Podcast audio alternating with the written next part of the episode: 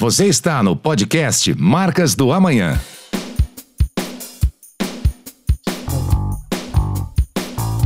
Fala pessoal, sejam bem-vindos ao nosso podcast Marcas do Amanhã. Para quem não me conhece, eu sou André Corrêa e vou ser o apresentador de vocês aqui hoje. Para quem está chegando agora aqui, bom, esse podcast ele nasceu para compartilhar conhecimento, para você aplicar aí no seu negócio, na sua vida, na sua carreira, também para mostrar um pouquinho do que a gente acredita, do que a gente vive, e sempre trazendo aí algum convidado especialista na área. E esse convidado de hoje é um amigo que eu acabei fazendo pela área de branding. Hoje quem está aqui com a gente é o Galileu Nogueira. O Galileu é estrategista de branding, 13 anos aí ajudando a construir marcas como Me Poupe, 99, Live Up. Ele tem um podcast também chamado Branding Tool. Está entre um dos 50 top podcasts de negócios aí no mês de julho, agosto. O Galileu vai me corrigir aqui. Ele tem um curso, que é o BDP, ele vai falar melhor. O Galileu vai ser o palestrante do RD Summit. Alô, ouvintes aí, quem estiver participando do RD Summit, vai lá dar um abraço no Galileu. E recentemente ele entrou pro programa aí de aceleração de creator do LinkedIn. Então, é um grande amigo que eu acabei fazendo, posso chamar ele de amigo assim pela área de branding, e eu trouxe ele para bater um papo aqui, é um cara que eu aprendo muito e a gente se diverte também. Bom, o tema de hoje, a gente está definindo o título ainda, a gente vai falar um pouquinho sobre tudo e falar de mensuração, de iniciativa de construção de marca. Então, Gali, muito bem-vindo, irmão, obrigado pelo seu tempo, obrigado por estar aqui com a gente. Dá um oi pra galera aí. E aí, meu povo, tudo bem? Eu que agradeço pelo convite, sempre um prazer. Pra quem não sabe, a gente sai das mesas do bar para agora ir para as mesas digitais de gravação, porque a conversa ela começou bem antes da gente estar aqui, o que é ótimo. Geralmente as pessoas ficam online, só conversam online, e não, agora que a gente está saindo do bar para depois gravar um podcast. Então estamos gravando hoje, não estamos no bar nesse exato momento, não saímos do bar agora, mas a conversa, ela começou primeiro no bar e agora ela termina, ou continua, né, a conversa aqui dentro do online. Então, muito prazer todo mundo que está me conhecendo pela primeira vez hoje. Obrigado, André, pelo convite. Acho que o papo de hoje vai ser muito bacana. Tamo junto, irmão. Aliás, a gente podia levar um microfone e uma câmera nos próximos encontros no bar, alguma coisa assim. A gente fazia um ao vivo de lá, né? É uma, hein? É uma. A dificuldade é que depois quando a gente tomar... André Lona, Estevam, um abraço para esses lindos aí que também estão sempre com a gente.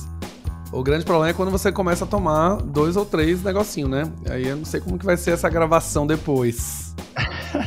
Não, mas a gente vai falando as verdades, como sempre, né? Vamos que vamos. Já tive uns convidados que beberam durante a gravação e o resultado não foi muito bom, não. É isso aí. Vamos aproveitar o tempo do Galileu. Galho, primeira pergunta aqui, para você explicar para quem está te conhecendo, quem já te conhece um pouco, mas quem não te conhece ainda... Resume um pouquinho do seu histórico aí, dentro dessas marcas que eu citei, iniciativa de construção de marca, iniciativa de mensuração na 99, Me Poupe. Resume um pouquinho para essa galera aí, ter mais um pouco de ciência sobre você aí. Muito bom, eu já tenho um pitch pronto aqui, então vamos embora. Acho que vocês, pelo meu sotaque, já entenderam que eu não sou paulista, não sou paulistano, não sou de Santo André, não sou do ABC, igual meu querido André, mas eu sou sergipano. Moro em São Paulo desde 2012, então esse ano fez 10 anos que eu estou em São Paulo. E já passei por algumas marcas, né? Marcas grandes, marcas pequenas, multinacional, familiar. Já saí de marca que era marca de dono, já fui do segmento de fitness, já fui de tecnologia, já fui do segmento de produto, já fui de aplicativo, enfim. Minha trajetória, ela passou por vários lugares, né? E eu sempre quis ter muita... A experiência também ao longo do caminho, as minhas decisões por empresa, elas tinham que construir uma história. Então, eu comecei no fitness ali no marketing digital, depois eu fui para uma multinacional que era meu sonho de carreira, trabalhar, daí fui para virar produto, depois eu fui para uma outra multinacional, só que agora trabalhando com B2B, que era uma coisa que eu queria, que eu também não tinha no meu currículo. Aí depois voltei, fui para uma startup, unicórnio, falei, putz, legal também, quer me dar uma oxigenada. E aí, no final, eu fui passando. E essas marcas, assim, basicamente a minha construção, sempre trabalhei nas áreas de branding, nas áreas de construção de marca, sempre para construção de mensagem. Trabalhei muito com publicidade no final, estratégia para digital. E mais recente, né, nas duas últimas experiências, 99 e Me Poupe, foram experiências de fato de branding raiz ali. Estava ali para cuidar de atributo de marca, estava ali para construir campanhas de construção de atributo, eu estava para direcionar naming de produto. Então, ali foi a minha experiência raiz. Nas outras marcas que eu passei, era sempre aquela mistura de marketing / publicidade, mas sempre com o cuidado também de construir a estratégia de branding nessas iniciativas, né? Então, você tinha um branding da Oracle que era global, vinha para o Brasil, a gente desdobrava nessas estratégias locais para a América Latina. Às vezes a gente sugeria coisas também da América Latina para lá. Então a minha trajetória ela sempre foi muito pautada nesses lugares, assim. Foi sempre muito meu sonho trabalhar em multinacional. Eu achava que para alguém que saiu de Aracaju, né, do Nordeste, veio para São Paulo, aquele sonho do American Dream, né, de você chegar em São Paulo e entrar e ganhar dinheiro e ter time, e viajar. Mas quando eu cheguei nisso, eu vi que não era para mim. Eu vi que no final das contas o custo para você ser bem sucedido nesses lugares, ele custa alto. E esse custo alto, ele não é um problema ser pago para quem quer. Mas o problema é que algumas vezes ele sacrifica sua saúde, seus relacionamentos, sua família. Então, de certa maneira, para mim não fazia sentido. Eu fiz um movimento inverso, que era sair de multinacional e ir para empresa pequena, né? Então eu fui diminuindo, saí da Oracle, que era grandona, fui para 99, a Oracle tinha 2.000 funcionários, 99 tinha 500 quando eu entrei, e Me Poupe tinha 15. Então eu fui fazendo um movimento reverso, assim, falei, não, quanto menos pessoas, quanto menos tamanho, melhor. Para mim eu vou ficar mais confortável. Tem muita coisa para fazer? Tem. Mas tá lá no começo, tá sendo estruturado, então vamos embora, eu respondo direto para uma pessoa só, não tem vice-presidente global, não tem não sei o quê, não tem um monte de camada, quero fazer só meu trabalho. A grande essência para mim, André, que me move muito, eu só quero fazer o meu trabalho, só isso, só me deixem fazer o meu trabalho. Quando começa a ter muitas camadas de aprovação, muitas apresentações para fazer, para justificar o que você está fazendo, para provar o seu ponto, para mostrar que você está certo, aí você fala, ai, que preguiça. E aí, em outubro de 2020, eu resolvi abrir a Influxo, que é a minha consultoria de branding, justamente para ajudar algumas marcas, usando essa experiência que eu passei em grandes, pequenas startups, etc., e também entrei para uma carreira de ensino, né, de criação de conteúdo, de dar aula. Então me vi muito nesse lugar, me descobri muito, assim, como um grande professor, como alguém que gosta de ensinar, como alguém que gosta de criar conteúdo didático, fácil. E tô aí desde outubro de 2020, já vão fazer 2 anos daqui a pouco, nessa carreira, que chegou em todos esses lugares aí que você falou. Criou o BDP, que é o Branding de Perto, a imersão, aí veio como podcast, que é uma outra oportunidade também de ser professor, agora criando conteúdo para o LinkedIn dentro do programa, de aceleração de criadores no Brasil. Então, tem muita coisa aí que eu fui me encontrando ao longo desse caminho, desses 2 anos, no meio da pandemia, inclusive. Entre surtos, leves e tênis, estamos todos vivos. E a gente estava falando, né, Gali? Bem-vindo ao mundo do empreendedor. Eu acho que você se encontrou, né, cara? Você também gosta de pessoas, de estar com as pessoas, fazendo o que você curte pra caramba, né? Você se especializou e ama, e tá com as pessoas, cara. Então, eu tenho acompanhado pouco aí, que isso está te fazendo muito bem para sua vida, né? Que isso é mais importante, né? Então, isso a jornada do empreendedor, ela nunca para, né? Eu acho que, eu já falei isso em algumas outras gravações, eu nunca tive o sonho de ter a minha empresa, de ter as minhas coisas, não, tem gente que você fala, não, um dia quando eu puder criar meu negócio, eu vou criar. Um dia quando eu puder ser meu chefe de mim mesmo, eu vou. Eu nunca tive esse sonho, eu sempre gostei do corporativo, sempre achei legal a história de trabalhar na marca grande, de você ser promovido, a energia de, né, quando você recebe uma promoção, que você sobe de cargo, você ganha uma vaga a mais, contrata alguém, você promove seu time. Cara, não tinha uma alegria melhor do que dar comunicado de promoção pro meu time, assim. Amava.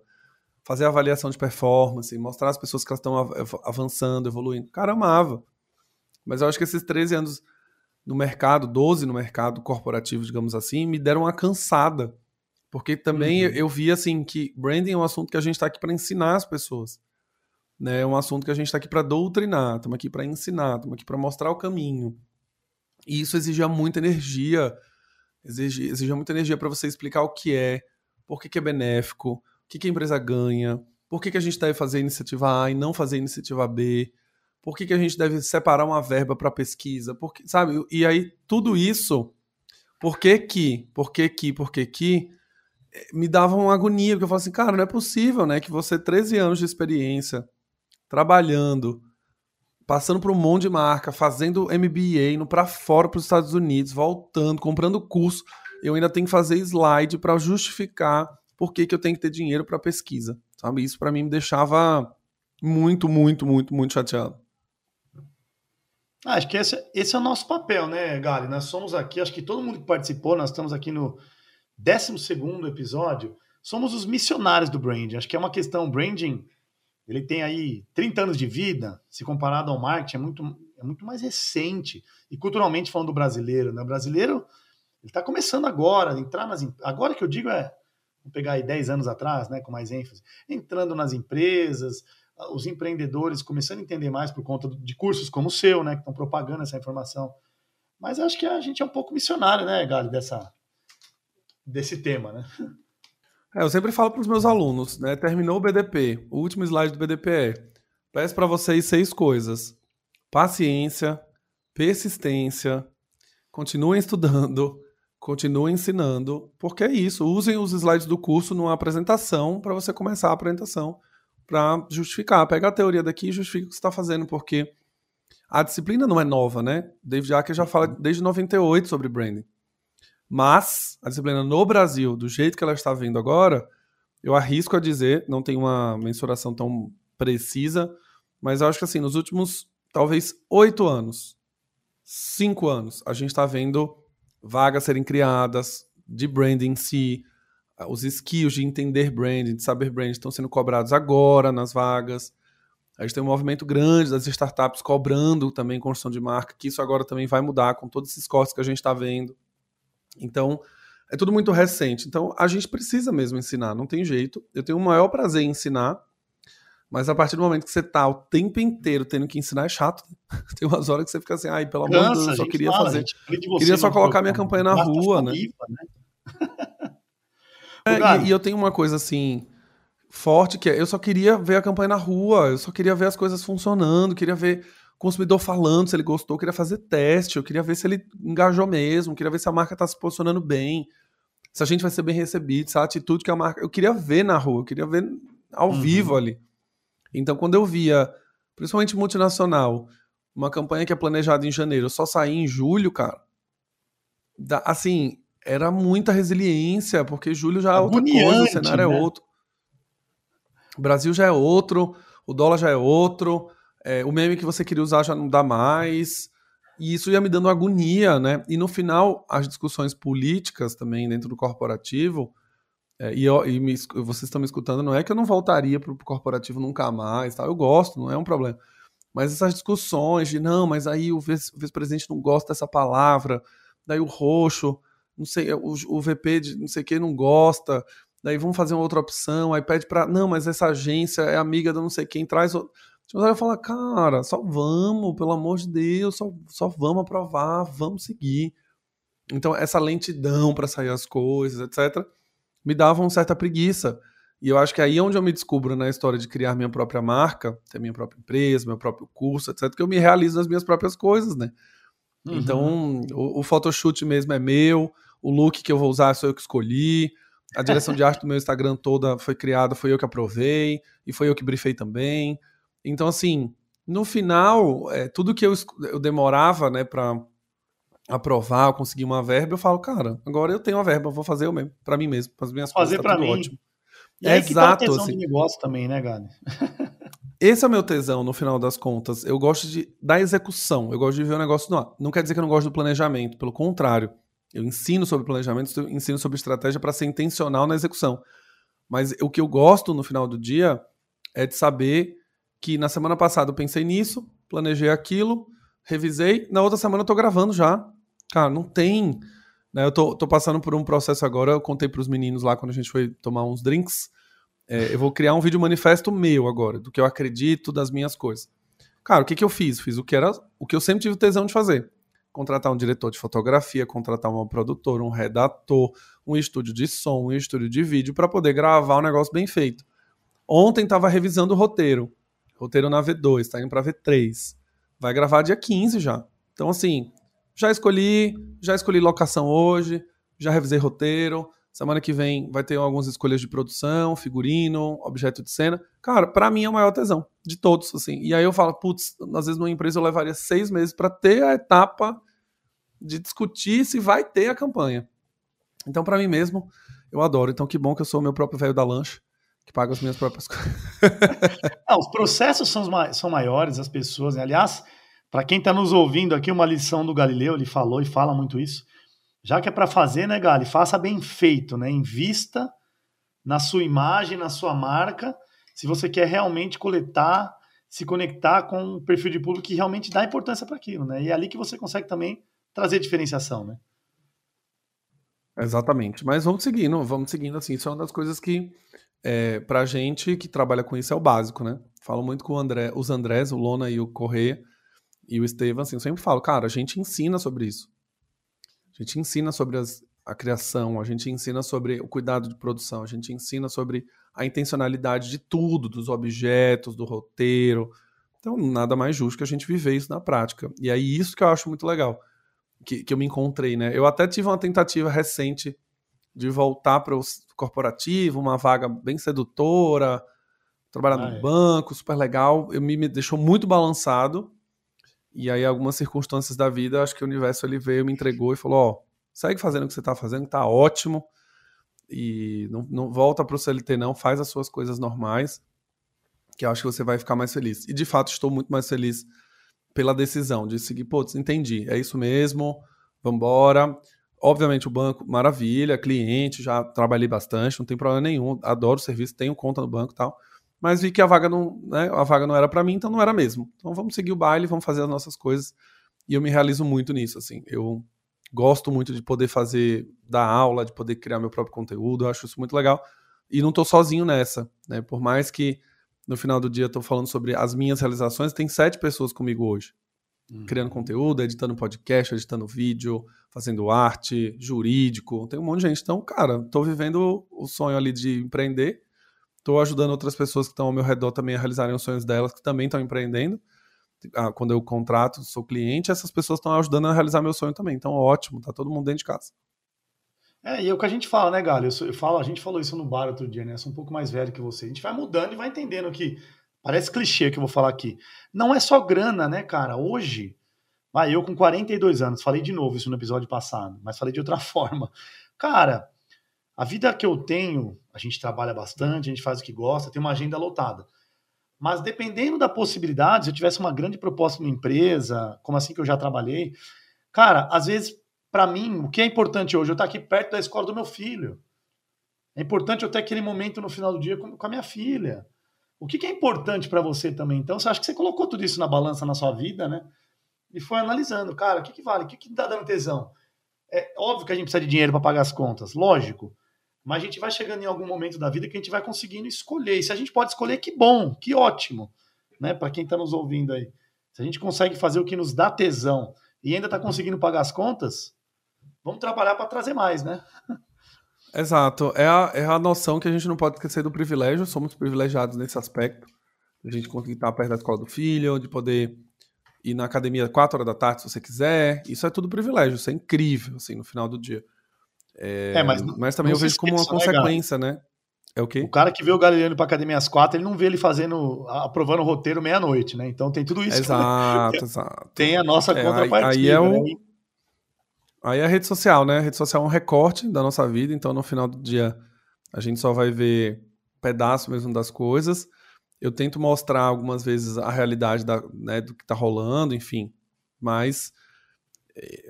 A velha frase, né? Quem vê close não vê corre, não vê mesmo. E às vezes eu gosto de mostrar o corre também, para as pessoas entenderem que, é isso. Às vezes tem que tomar decisão importante. Sua aqui, Galileu, falando. Peguei uma aspas aqui que você falou de intencionalidade. Para quem está nos ouvindo aqui, a gente está falando de branding, a gente fala aqui de branding é a gestão de uma imagem, é a gestão de uma experiência, né? Saber gerir o que falar, o que fazer. Para você fazer isso, você precisa se conhecer, né? Você precisa ter verdade. Mas essa intencionalidade é isso, né, Gali? É entender que o Galileu tem de bom, de força ali. E depois gerir essa imagem de forma estratégica, de forma intencional. E ir cuidando disso, né? Assim como a experiência que você vai gerindo, né? Exato. A intencionalidade é uma das coisas que mais definem para mim branding. Eu acho que quando a gente está falando de construir imagem, a gente sempre vai ter que ter cuidado e intenção para construir a imagem que a gente quer. Então, tudo, assim, da palavra do roteiro que você vai escolher, o conjunto de palavras para escrever aquele texto, até a roupa que você está usando no dia da gravação. Tudo tem que ser intencional. E eu acho massa falar sobre isso, porque algumas vezes a intencionalidade, ela pode ser confundida em branding como não espontaneidade. Ou Exato. Como... né, ou entendida como falsidade, né? Ah, então quer dizer que tudo é falso, você tá tudo é construir imagem, tudo é construir imagem. Manipulação, não é isso. Manipulação, né? Você está construindo um personagem, uma marca que não se importa, na realidade ela só está construindo... Não. A intencionalidade, ela vem a serviço do que você definiu para o território da marca que vai ser construído. Então, se você fala... e é um exercício constante, né? Tem um...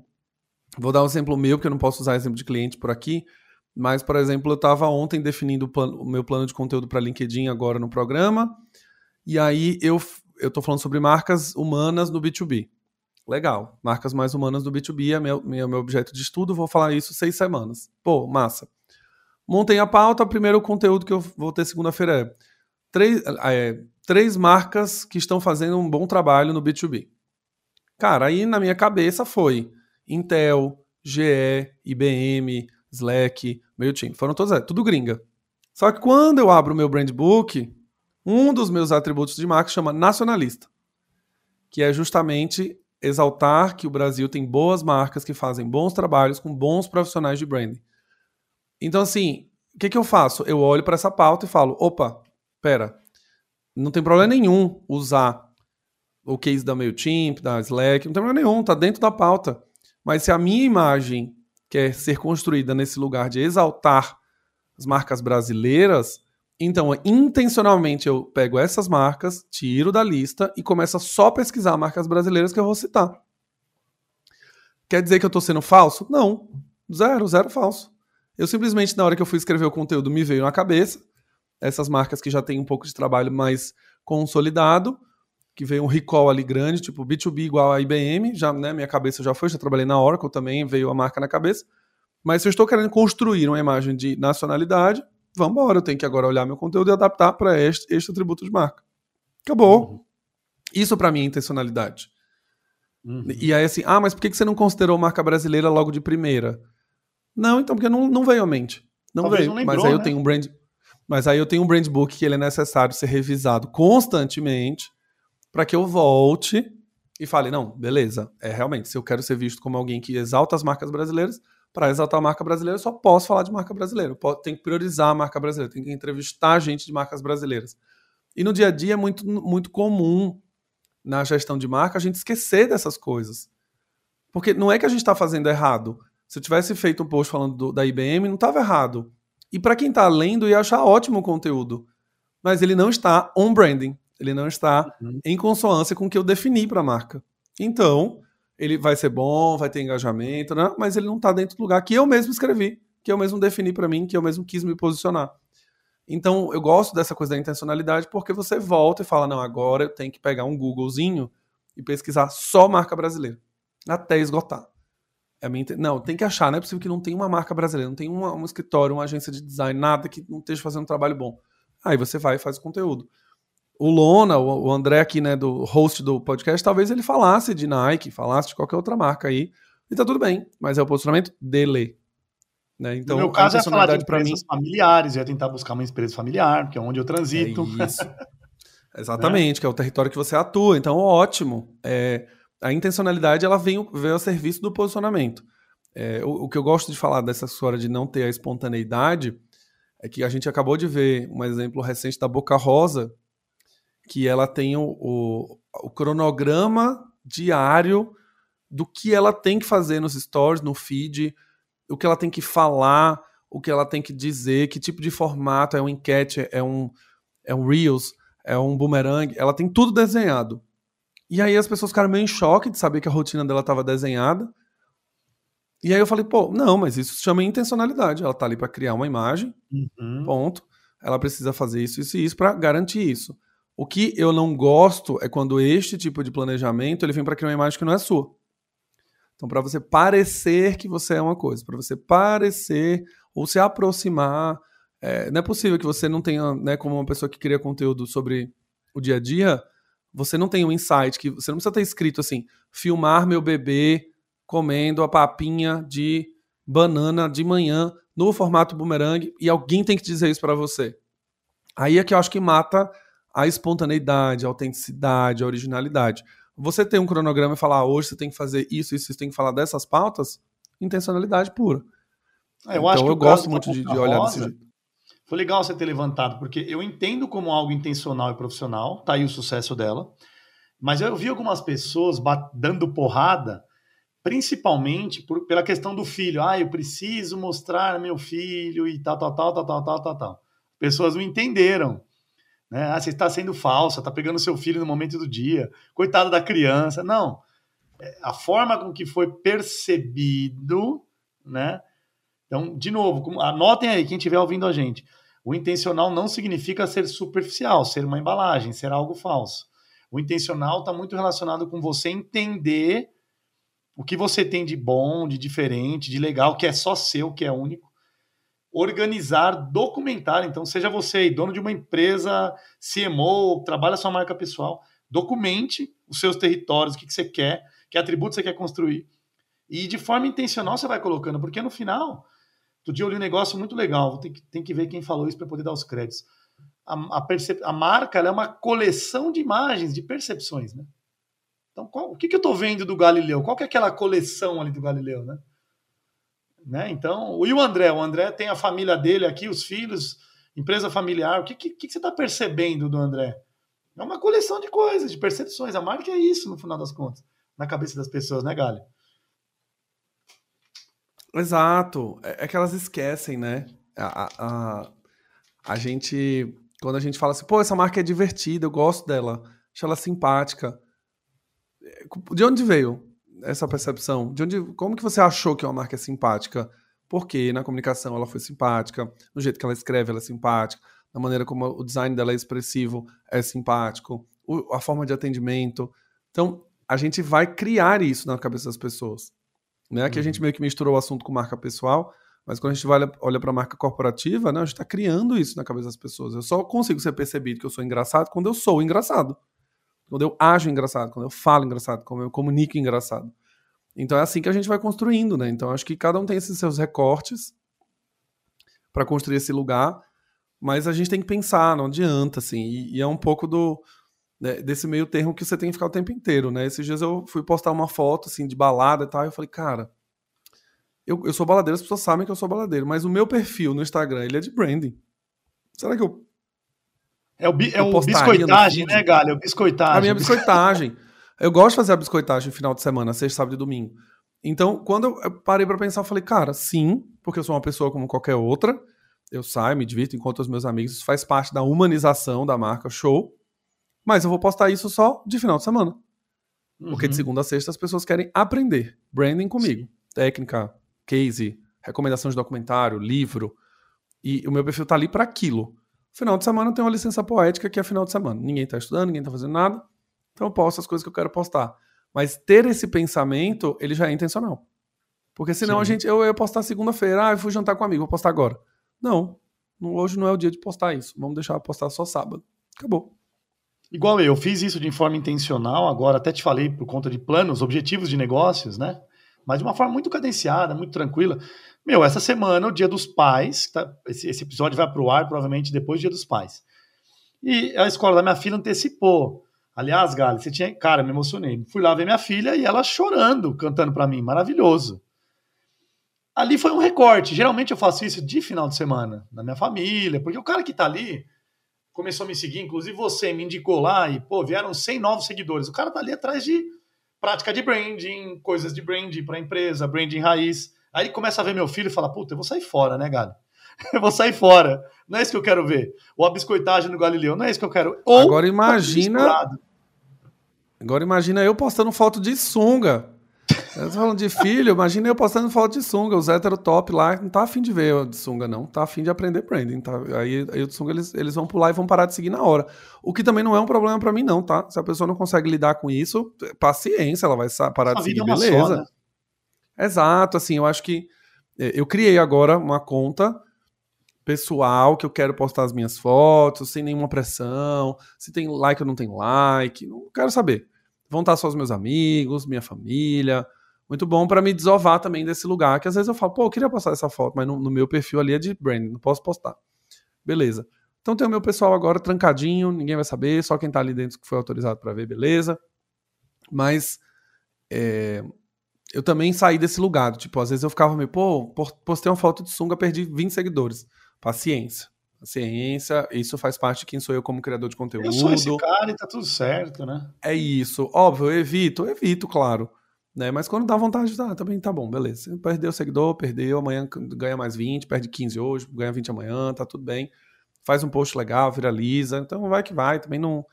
Acho que assim, a gente precisa dar um pouco menos de noia para uma coisa que não deveria ter, né? A gente ficou noiado com essa história de imagem, Instagram, e percepção, e bem-sucedido, e tudo é lindo, tudo feliz. Tá bom, se perdeu o seguidor, também perdeu. Boa palavra, viu, Galho? Porque não tem certo e errado, né? As pessoas perguntam muito, e aí, perfil pessoal, perfil profissional? Outro dia eu até falei para um amigo, eu comentei com você agora. Cara, as pessoas, às vezes, nada contra, mas minha opinião, André, fica pedindo desculpa para as pessoas que ele nem conhece.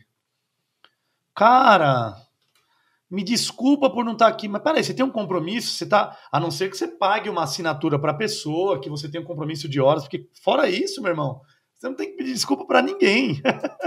As pessoas que têm que te agradecer de estar gerando conteúdo gratuito para você, não é? Não, total. Eu fico impassado, assim, algumas vezes eu vi alguns influenciadores também, assim, tipo, pediam desculpas por estarem sumidos, né? Tipo, ai, desculpa, eu estou sumido nos últimos dias, ai, desculpa porque eu não tenho conseguido falar. E eu fico assim, cara, só vai, de desculpa porque você não fez stories. Sim, não, sabe? Ainda mais a gente. Não é um curso nesse vendido, caso ele era influenciador. Né, não é o seu curso, né? Exato. E nesse caso era até influenciador de lifestyle, essas coisas eu até entendo um pouco. Mas a gente que tem um perfil que é específico sobre trabalho, sobre brand, não tem desculpa não, gente. É no máximo que eu faço assim. Algumas vezes aconteceu comigo, deu tipo, não, amanhã eu vou subir um conteúdo legal. Aí eu falo, galera, amanhã vai sair uma resenha da farofa da GQ, não sei o que, eu tô preparando e tal. Aí no dia seguinte eu me ferrei em reunião. Ferrei, tô o dia inteiro em uma sala de reunião, não consigo gravar nada, fazendo uma apresentação, sou eu que tô apresentando o conteúdo, porque uma coisa é você tá ouvinte, mas outra coisa é você tá em pé apresentando, presencial. Puta, o conteúdo da farofa da GQ foi isso, eu comentei que eu ia fazer, no dia seguinte eu fiquei em reunião das 9 às 18, imenso, dentro do cliente, imerso lá, teve só o break para almoço, voltamos, o cliente era para fazer 2 horas, virou 4, ele não queria que a gente parasse de falar e apresentar, e não sei o que, a gente queria marcar outra data. Eu cheguei no hotel, era às 8. Falei, puta, agora falar de farofa da GQ já deu, né? Tô podre de cansado, não aguento mais. Aí eu postei uma foto do carro chuvoso, assim, no Rio de Janeiro, no dia que eu tava. Botei, gente, por motivos de cansaço, amanhã tem conteúdo, beijo e tchau, sabe? Não fui dar atenção pro cliente ali, eu tava com ele, eu viajei para justamente fazer isso. Amanhã a gente se fala. E no dia seguinte eu fiz o... Aí também, no dia seguinte eu acordei, no dia anterior eu estava planejando, falei, cara, que horas eu vou escrever esse conteúdo de novo? Tem uma bateria de reunião das 9 às 18, tarará. Porra, legal, não, então vou fazer o seguinte, vou acordar às 7 da manhã, vou descer, tomo café no hotel, 8 eu escrevo o post, 9 eu subo, ou deixo programado para subir meio-dia, e aí o resto do dia eu vou sumir. Mas quase não saiu também, viu? Nesse dia eu estava tomando café, eu falei, que bode, que preguiça de fazer um conteúdo 7 horas da manhã, tomando café, sentado no hotel, com um tablet na mão, digitando, comendo pão de queijo com a outra. Falei, meu, pelo amor de Deus. E aí... isso tá acabando hoje, né, cara? Sua equipe tá crescendo. Tô dando um exemplo. É isso, graças a Deus, gente. Não, olhem, não tem coisa melhor que você ter equipe, meu pai. Aliás, é legal que você falou isso, Galho. Eu escrevi um artigo outro dia e uma mulher chegou no Instagram da Tomorrow falando isso, falando que ela leu esse artigo e veio falar com a gente. Que a gente fala que você precisa... Vou puxar um gancho aqui. Parar para pensar na sua marca. Cara, às vezes o empreendedor, o CMO, seja lá quem for, ele tá tão envolvido no rolo compressor do dia a dia dele que ele não consegue parar para pensar na marca dele. A gente que trabalha com isso já é difícil, né? Então, o nosso papel muito é pegar na mão do cara e falar, vamos pensar na sua marca, vamos começar a construir, vamos parar toda semana para olhar. Inclusive, já puxando o gancho lá da outra pergunta, a gente falou aqui, né? Você contou o seu histórico, você veio descendo de uma Oracle para uma Me Poupe. Óbvio, a Me Poupe é um grande case, mas na época, quando você começou lá, estavam com 15 pessoas.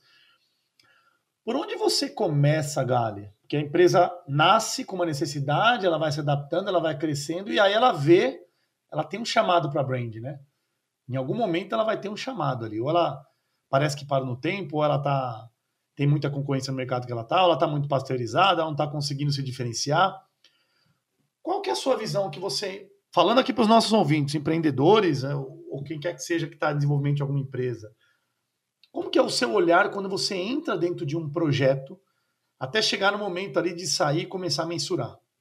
Eu gosto como você fala muito de BHT, você falou muito outro dia, né, sobre isso. Eu acho que é uma visão importante para trazer para os nossos ouvintes aqui. Maravilha. Andrezão, acho que assim, do mesmo jeito que branding é um desafio para a gente ensinar por que é importante, o que a gente tem que, né, como que é feito, o que é. Branding ainda é muito confundido com um monte de coisa. A gente tem um desafio em pesquisa também, né? E eu acho muito louco, porque quando a gente olha para o resto da empresa, assim, negócios, produto, CX, são áreas que estão muito bem estruturadas e ferramentadas, né? CX tem NPS, e olha, e ticket, não sei o quê, e CSAT, aí vendas, um monte de CRM que cruza dado, cliente, LTV e tal, aí vai para performance, CAC, ativação, atribuição, last click, né? Aí quando você vai para marketing, ou nem marketing, né? Acho que branding principalmente, mas marketing como um todo. Não dá para mensurar, as coisas são de longo prazo, branding não ajuda agora, tá. E você fala, cara, não, já tem ferramenta para isso. Tem ferramenta de saúde de marca, tem ferramenta de imagem de marca, tem ferramenta para conseguir construir driver de categoria, driver de compra, marcas serem escolhidas, driver de preferência, driver de lealdade. Tem um monte de coisa. Não são baratas. Mas o que eu vejo é que a gente também tem que fazer esse papel de abrir uma apresentação e falar, olha, deixa eu te explicar. Se você é uma marca assim, sensado, existe um negócio assim, sensado. E aí você começa a explicar. E do mesmo jeito que a gente ainda tem um papel hoje de convencer que branding de fato é importante para sua empresa, para o seu negócio, para sua marca, para a longevidade de tudo, explicar que a sua marca pode ser medida e que existem ferramentas também é um grande problema. Então, assim, eu trabalho muito em parceria com a Imo Insights, o Zé Lucas é um parceiro de trabalho que a gente já está há 2 anos juntos, fazendo quase todos os trabalhos de pesquisa com o cliente. E eu brinco que a gente já poderia ser uma empresa só, em Influxo, porque os meus clientes são deles, os deles são meus. Então, basicamente, a gente já não é sócio só por uma questão de papel. Mas a gente está embaixo de um pilar, de uma holding que a gente criou imaginária, que é: eu tenho um papel de democratizar o acesso à branding, ele tem o papel de democratizar o acesso à pesquisa.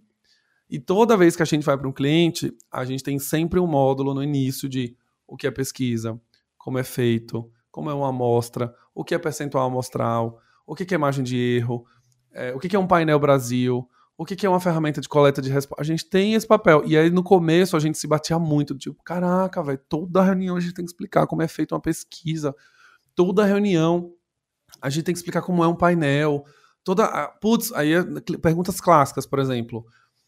Mas a gente vai entrevistar 100 pessoas. Nossa, muito pouco para saber a percepção de marca, de imagem, né? É muito pouco. Não, então, não é pouco. 100 pessoas é, né, uma taxa amostral de 0,x% do Brasil. A composição da base ela é composta para refletir a população brasileira. Então, tem classe C, classe D, tem todos os estratos, região, tem divisão por gênero, homem e mulher. Então, a gente tem uma reprodução.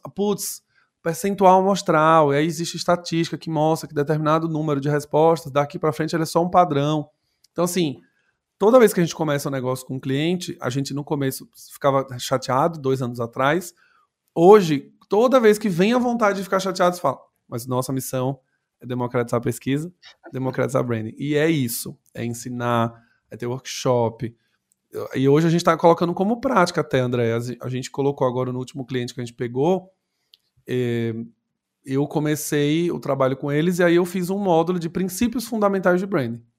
E aí eu dou uma aula de 1 hora explicando 5 princípios para a construção de marcas no Brasil. Então, consistência, tempo, mensagem, frequência, alcance. Explico, aí a gente começa o trabalho. Aí a gente começa a falar. Então, é assim como eu começo a convencer o cliente. Mas a arma, para mim, mais forte, eu já vou contar um segredo de mercado aqui, eu já estou contando... Anotem aí, anotem. O creme de la creme.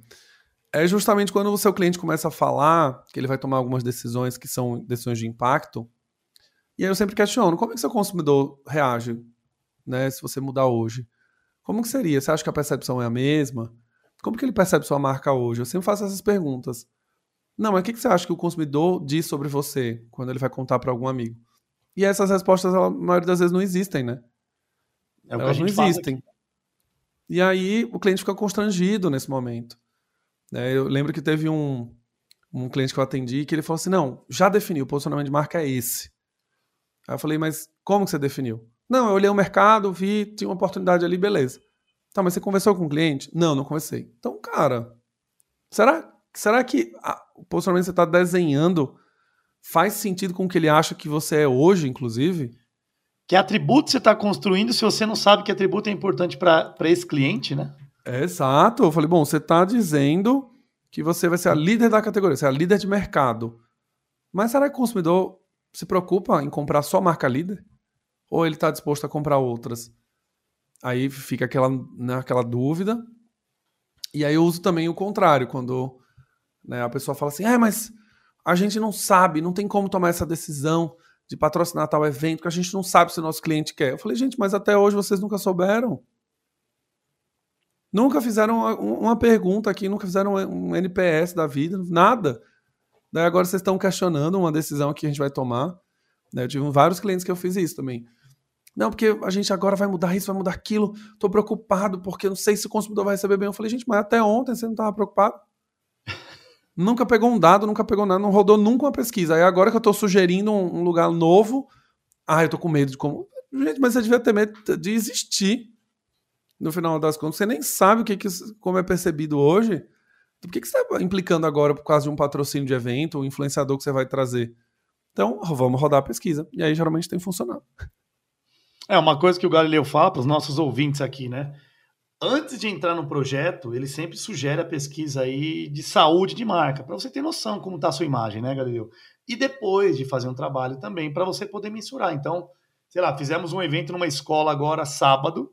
Daqui 6 meses, seria interessante a gente fazer uma pesquisa de saúde para entender se a gente está construindo os atributos que a gente definiu. Né? Então, qual que é o grande dilema? E aí agora falando para os ouvintes aqui também no mercado para questão de cultura. Falei isso para o Galileu no bar. Muitos clientes chegam para a gente e falam assim, aliás, é Lucas, né, Galileu, da Imo? Lucas? Eu vou deixar o link da Imo Insights depois, Zé Lucas. Imo Insights. Vou deixar o link lá também no episódio para a galera conhecer. Muitas vezes o cliente fala, André, ele não tem a cultura de marketing, de branding, de nada, muito menos de pesquisa. E ele falou, tudo bem, sei lá, no meu caso, né, a gente está falando de um grupo de educação e a gente queria entender quem eram os clientes que não conheciam a gente e por que não consideravam a gente. Está falando de conhecimento e consideração. Isso é uma pesquisa de mercado que a gente tem que fazer. E aí o cliente falou, André, muito legal, eu poderia fazer uma pesquisa de mercado para tentar entender por que as pessoas talvez conhecem a gente, então não é um problema de brand awareness, é um problema de consideração. Mas, na real, se eu fizer essa pesquisa, eu não tenho dinheiro para te pagar o projeto de branding. Porque também esse cara não entende a diferença, né, cara? Ele não vê o valor naquilo. Então, a gente fica num baita dilema. E aí, uma pergunta que eu devolvo para você, Galha. Aqui na Tomorrow, a gente faz dentro dos projetos algumas pesquisas amostrais, quali, quant, alguns workshops de construção. Na Influxo, você também faz? Ou tudo você faz junto com a IMO, por exemplo? Ou algumas, ou não? O pessoal entendeu. Eu tenho... a Influxo era 100% consultoria de branding. 100%. Então, eu faço branding mesmo. Estratégia, mapeamento de mercado, comunicação, posicionamento de marca e tal. E a IMA é o meu braço de pesquisa, né? É das ramificações em pesquisa. Perfeito. A gente trabalha junto desde o começo por causa disso. Porque quando eu falo que eu vou criar um posicionamento e eu digo para o cliente, vamos rodar um BHT. Para quem não conhece, chama Brand Health Tracking. Em português é bateria de saúde de imagem, basicamente, né? Um traqueamento de saúde de marca. E aí, vamos fazer isso agora, como a sua marca é hoje, para a gente tirar a fotografia de agora, e a gente constrói em cima do resultado que vem. Isso quando o cliente tem grana para fazer. Quando ele fala, putz, eu prefiro ter uma mentoria com você, uma consultoria, porque eu acho que pelo menos... Mesmo que sem dado de pesquisa, a sua visão, sua experiência de mercado, os segmentos que você já atendeu podem me ajudar. É melhor você fazendo do que eu fazendo, né? O cliente pensando. E aí o que eu, pelo menos, tento fazer como forma de trabalho é, vamos então, entre nenhum dado e um dado, então vamos rodar um Google Formzinho mesmo, nosso. Estruturar umas 3, 4 perguntinhas aqui, tendo consciência e deixando claro para o cliente os 499 milhões de vieses que essa pesquisa tem. Né? Então, quando você fala, ó, vou rodar uma pesquisa de imagem de marca com minha base, estou rodando com pessoas que já compraram de mim, pessoas que já têm um relacionamento com a marca. Então, já é um viés. Né? Quando eu estou entrevistando as pessoas que estão na minha própria base, eu não estou capturando quem não me conhece, quem abandonou a marca, quem deixou de comprar a marca. Eu não estou fazendo isso. Então, ali, eu sempre falo que ali é quase um cheiro, né? Um primeiro estudo de você ter pelo menos a ideia do que as pessoas estão pensando. Né? E isso já é suficiente para boa parte das marcas que são pequenas ou médias. Quando elas não têm a cultura de dado, não conseguem entender a pesquisa. A nossa discussão, eu e o André lá no bar, foi isso. Entre você não fazer pesquisa do BHT, que vai custar, sei lá, 100 mil reais, 70 mil reais, e fazer um Google Forms, cara, faça o Google Forms. Melhor algo do que alguma coisa que não tem nada, né?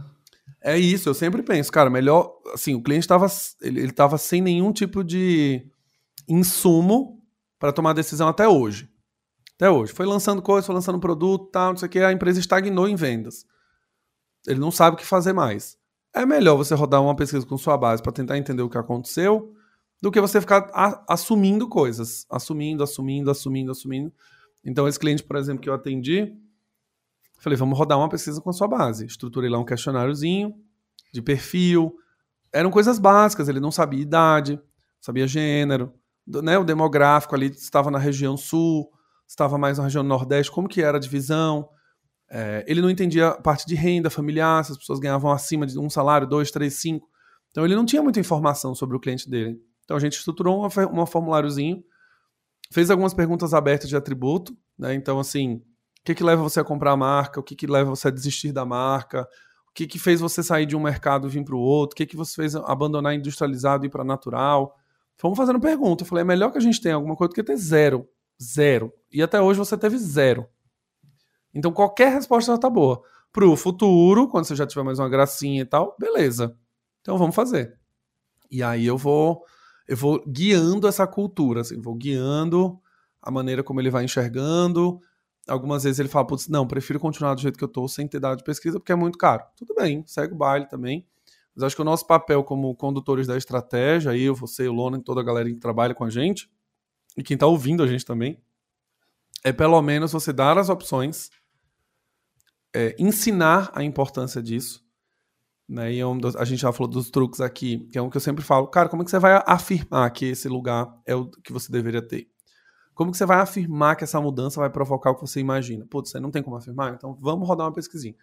E aí você vai desenvolvendo a maturidade, vai trazendo dado, mas a gente também tem que se qualificar, né, André? A gente tem que ler sobre pesquisa, a gente tem que entender sobre o universo. Eu aprendi muito com a Imo, né? Percentual, amostral, taxa de amostragem, margem de erro, painel Brasil, como se compõe um painel, como é feito, como são feitos os disparos, como são coletadas as respostas, como é que a gente mapeia atributo, é uma pergunta de campo aberto na onda 0, na onda 1, vem uma pergunta de campo fechado. Eu tenho que entender sobre isso, porque senão eu não consigo ensinar.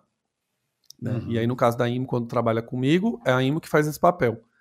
Não, o Zé Lucas é um professor assim, de pesquisa e ele sou eu em pesquisa porque é um cara didático, fácil, simples de entender, não usa nenhum termo, né, de pesquisa que você fala, não sei se é o que ele está falando. Tem um ou outro que ele fala, mas aí eu entro com o meu tom de voz ali de explicar tudo em português, né? Não, o natural fallout significa que é uma queda natural ali de como as pessoas vão vir para a base e tal. Então estou sempre fazendo essa duplinha. Mas é um papel de ensinar, André. Hoje a gente só vai ter realmente um lugar orientado a dados, pesquisa, quando você tem ou uma multinacional, que já tem essa cultura, ou você pode até ter uma startup, mas aí o head de marketing já tem que ter vindo do Ambev, ele já vem de uma Nestlé, ele já vem de algum lugar que lá ele já era cultura, ele traz. E aí, às vezes, ele tem dinheiro para fazer, às vezes não. Mas é difícil, cara, é difícil. Imagino. Eu anotei 2 coisas aqui para os nossos ouvintes. Primeira coisa, pessoal, seja a sua área estrategista de marca, marketing, comunicação, alinhamento de expectativas, né, Gali? Primeira coisa, a gente alinha tudo com o cliente. Coisas do tipo, gente, um projeto de brand vai exigir sua energia lá na frente, vai exigir mudança. Ou, Alinhamento de expectativa. Já que não vai ter a pesquisa, vamos levar isto, outro. Alinhar o máximo de coisas. Ah, mas tem um viés, então alinhar a expectativa. Outra coisa para quem estava nos ouvindo de uma fala lá atrás. Quando eu falei do projeto da escola, de fazer uma pesquisa de mercado para ver quem conhece e não considera, eu não excluí, e eu também acredito, Gali, aliás, um abraço para o Marcos Hiller, é importante coletar, e uma vez eu vi essa palavra do Ricardo Sapiro, que ele falava, é importante coletar o sentimento do cliente que está com você há muito tempo. Então, veja bem, eu e o Galileu não excluímos conversar com quem já é cliente, não é isto. Então, você aí, inclusive, anota. Você pode pegar aí seus 5 top clientes que gastam mais grana com você, que são mais leais. Tenta extrair o sentimento desse cara, porque se a gente conseguir extrair o sentimento, talvez eu possa colocar isso para fora e conectar com outras pessoas. Isso não exclui o fato de eu também ouvir outras pessoas que talvez não considerem a sua marca. Então, importante falar essa aspas aqui, porque a gente falou um bate-papo, não estamos excluindo, mas estamos dizendo que falta também aquele olhar, né, Gali? Aquele olhar 360. E esse olhar, ele, por mais que a gente não rode um BHT pelo curso que ele tem, mas faz o seguinte, pega 4 pais de aluno que saíram da escola. Saíram, desmatricularam o filho, conversa com ele, marca um telefone, 15 minutos, faz 2 perguntinhas qualitativas. O que você saiu? Para onde você foi? O que te levou a escolher essa nova escola? Acabou, deixa ele responder, sai com o baile. Acho que a gente escuta tanto na faculdade, né? Cliente no centro, Customer Centric Strategies, Browse, e a gente não faz. E eu digo isso porque a gente esquece mesmo de fazer esse negócio. Quando a gente tá no dia a dia. A gente tá ali, cara, não, tem que fazer, tem que lançar, tem que... Pera, você já chamou um consumidor? Já trocou uma ideia com ele? Daí esses dias eu fui fazer uma dúvida de produto aqui para lançar pros meus alunos, e aí eu ia ter que fazer... Era um produto que eles já compraram, né? Só que eu ia tirar algumas coisas e deixar ele um pouco mais barato. E eu tava quebrando a cabeça, assim, né? Não, será? Acho que os alunos vão ficar com raiva. Porque, eles pagaram 800, agora vai vender por 600. Mas aí, será que eles vão entender que tirou isso, tirou aquilo, por isso que ficou barato? Pera. Pergunta pra ele. Grupo de ex-aluno. Oi, gente, tudo bem? Tô querendo fazer uma mudança no produto. Me contem as suas impressões. Vou contar a história da mudança. Me contem as suas impressões. Aí chegou lá... Ouvi tudo. Tudo que eu precisava. Cara, não vejo problema. Aí teve um ex-aluno que falou assim, não, mas aí não vai ter mais aula ao vivo, não vai ter mais isso. Ah, por isso que é mais barato. Não tem problema nenhum. Eu paguei na época e eu consegui ter um monte de coisa. Aí falei de preço.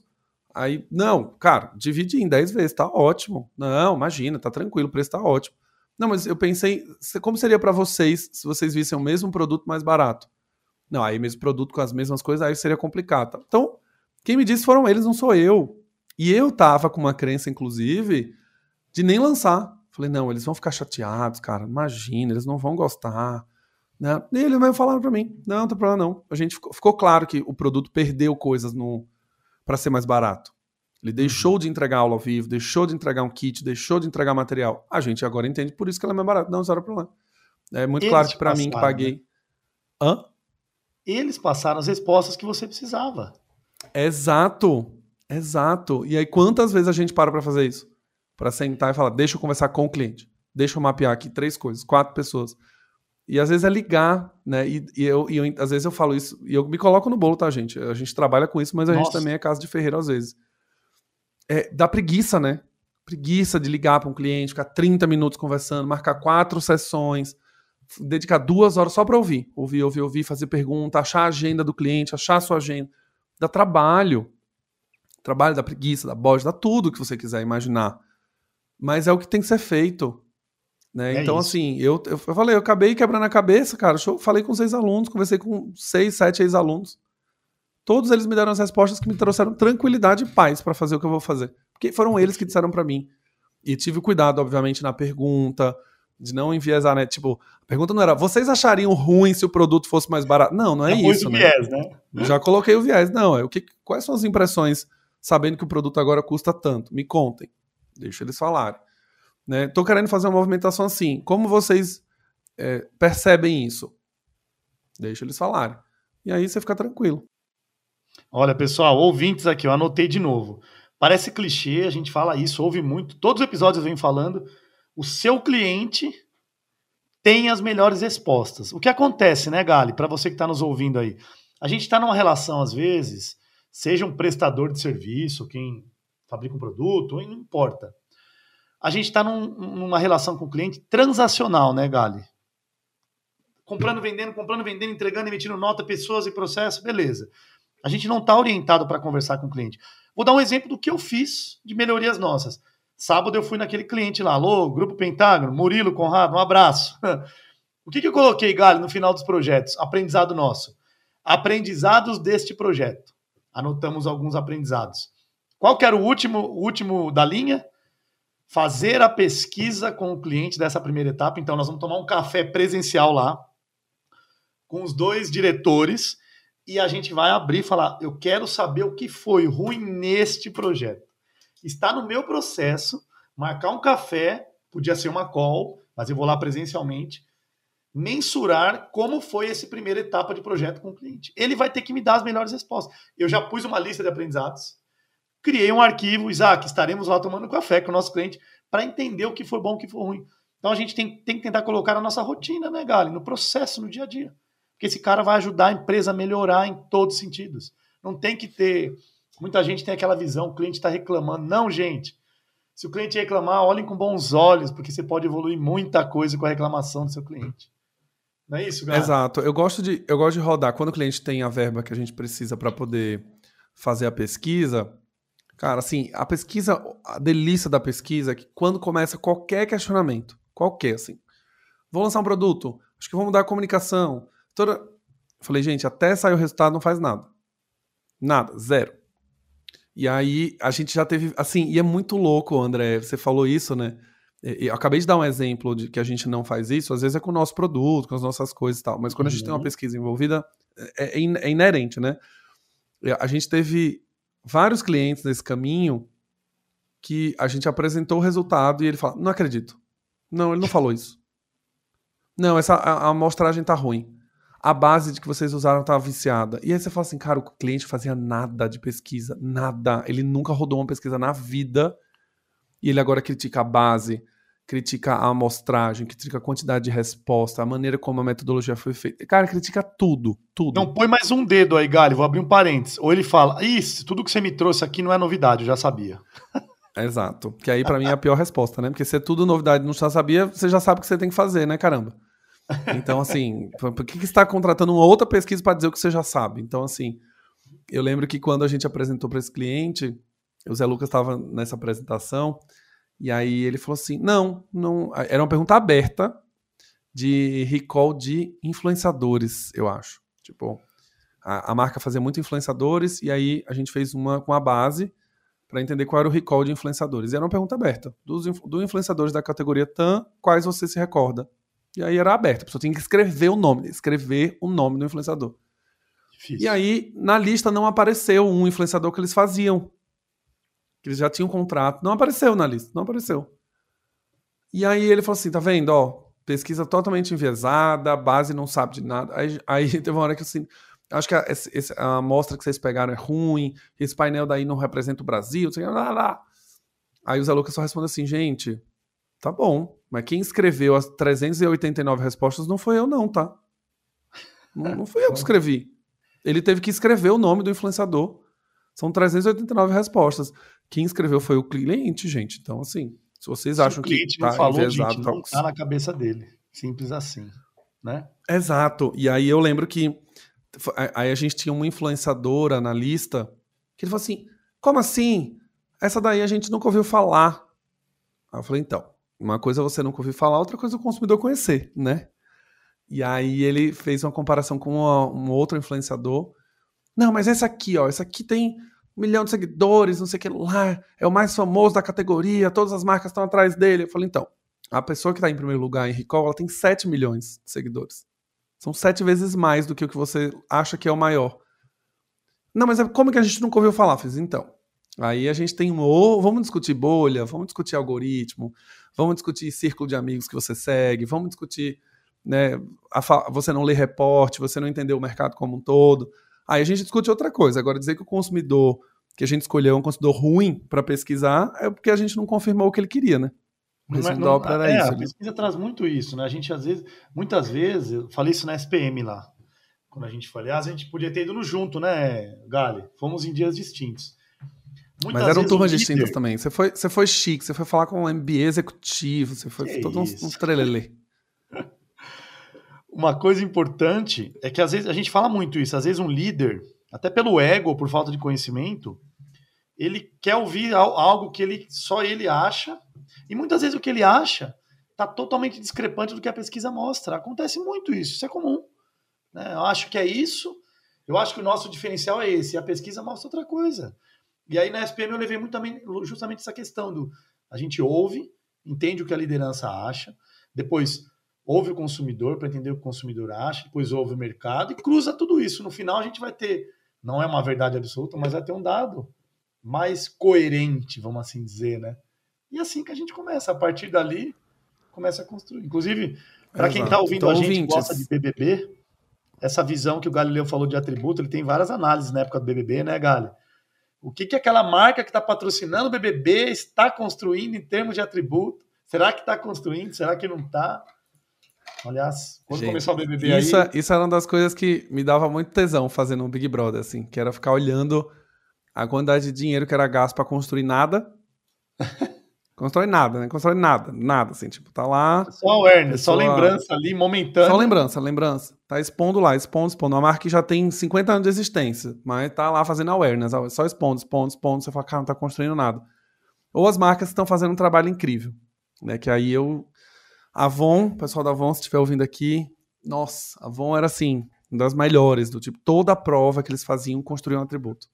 É batom de longa duração, a prova é de resistência que dura 24 horas. É o esmalte que seca rápido, tem que fazer a prova em 60 segundos, que é a duração da secagem do esmalte. Era tudo, assim, muito redondinho. Relacionado para mostrar a diversidade de... Exato! Né? É para um esmalte para mostrar a diversidade de cores. A prova inteira era colorida e tinha que pegar o máximo de cores possível e colocar num saco. Não sei. Tudo era bem construidinho. E sempre mensagem nas paredes, mensagem no vídeo institucional, mensagem na abertura da prova, mensagem no Thiago lendo. Sabe, eram umas coisas que eu falava, cara, não passa nada. Os caras fazem tudo redondinho. Então o time da Avon sempre de parabéns. Não é à toa que a marca aumentou 300% de vendas no e-commerce depois do Big Brother 21. Olha aí, para quem está nos ouvindo aqui, e talvez não tenha essa familiaridade, viu, Galho? Eu sempre tento aterrizar aqui. Às vezes a pessoa que está ouvindo, até o nosso podcast, perfil aqui, não tem essa familiaridade com o branding. Então ele acha que está no BBB já é legal, é publicidade, é awareness, lembrança de marca. Mas o que o Galileu fala muito é a marca precisa aparecer, precisa ser lembrada e tá tudo bem, mas o fato é que atributo que ela quer construir com aquilo, ela tá buscando construir. Então, muitas vezes, a pessoa tá fazendo simplesmente para aparecer a marca, mas não tá fazendo isso de forma intencional ou coerente, estratégica, olhando para o atributo que ela quer construir, né? Então, tô aterrizando aqui para os nossos ouvintes. Gali, tivemos aqui já 1h03, você sabe quando a gente se encontra, né? Fora daqui ou aqui, a conversa sempre flui muito. Aliás, é legal porque a gente definiu o roteiro e praticamente não falamos nada do roteiro que a gente definiu. A gente só está reproduzindo a conversa de bar, gente. As conversas que a gente tem no bar, eu, André Lona, André Estevam, assim, é um fio, começa de uma pergunta assim, e aí, como tá a semana? Acabou. Fudeu. A gente precisa ter um ao vivo com bebida também, né, Galileu? Para fazer um negócio mesmo realmente acontecendo, né? Podia alugar, fazer uma locação em alguns bares. Olha, eu não sei se eu quero fazer com bebida não, viu, gente? Não sei, vou falar umas verdades. Não sei. Ô, Gali... Vou pensar aí pra gente fazer. A gente pode fazer no bar, não tem problema. A gente pode fazer no bar. Vamos fazer. É muito bom falar com você, irmão. Obrigado pelo tempo. Ó, aliás, também... como hoje é um dia de semana, eu quero ser cuidadoso com a sua agenda também, com os seus compromissos. Cara, agora eu acho que é a hora de fazer o jabá, além de já ter feito no começo, e vou deixar todos os seus links. Irmão, brigadão, mais uma vez, por ceder o seu tempo, por estar contribuindo aqui com o nosso programa, que é um bebezinho que está nascendo. E faça o jabá de tudo aí que você quiser. Quem não segue o Galileu, espero que comece a seguir a partir de agora. E é isso, irmão. Brigadão, mais uma vez. Fale tudo o que você quiser aqui nos nossos minutos finais. Boa. Eu que agradeço pelo convite. Obrigado mais uma vez. É sempre bom trocar ideia contigo. Acho massa a gente agora deixar a conversa gravada. Acho que nossas conversas todas ficam restritas ali no nosso grupo, e acho que agora está ganhando o mundo, então muito bom da gente ter uma discussão como essa. Sei que a gente não seguiu necessariamente a pauta, mas a gente trouxe coisas muito ricas aqui para todo mundo que está ouvindo. Então pega o caderninho, anota, vai estudando junto, porque aqui é um... Esse episódio foi bom demais, não é porque eu tô aqui não, mas é porque a gente discutiu coisas muito legais, assim, para vocês entenderem. E aí, fazendo o meu jabá, então, para quem ainda não me segue, @Galileu Nogueira no Instagram, Galileu Nogueira no LinkedIn também. Então, só pesquisar lá, vai aparecer um menino de laranja. Se é um menino de laranja, sou eu, não tenha dúvida. É a cor da minha paleta lá e cor principal da marca.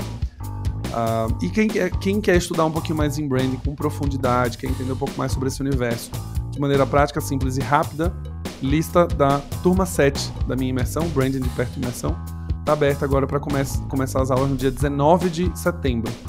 Então fica atento, é só acessar galileunogueira.com e aí colocar seu nome na lista de espera para ser avisado assim que as matrículas abrirem. As matrículas abrem dia 29 de agosto e aí quem está na lista de e-mail recebe em primeira mão, depois vai para o Instagram e aí a gente abre para todo mundo.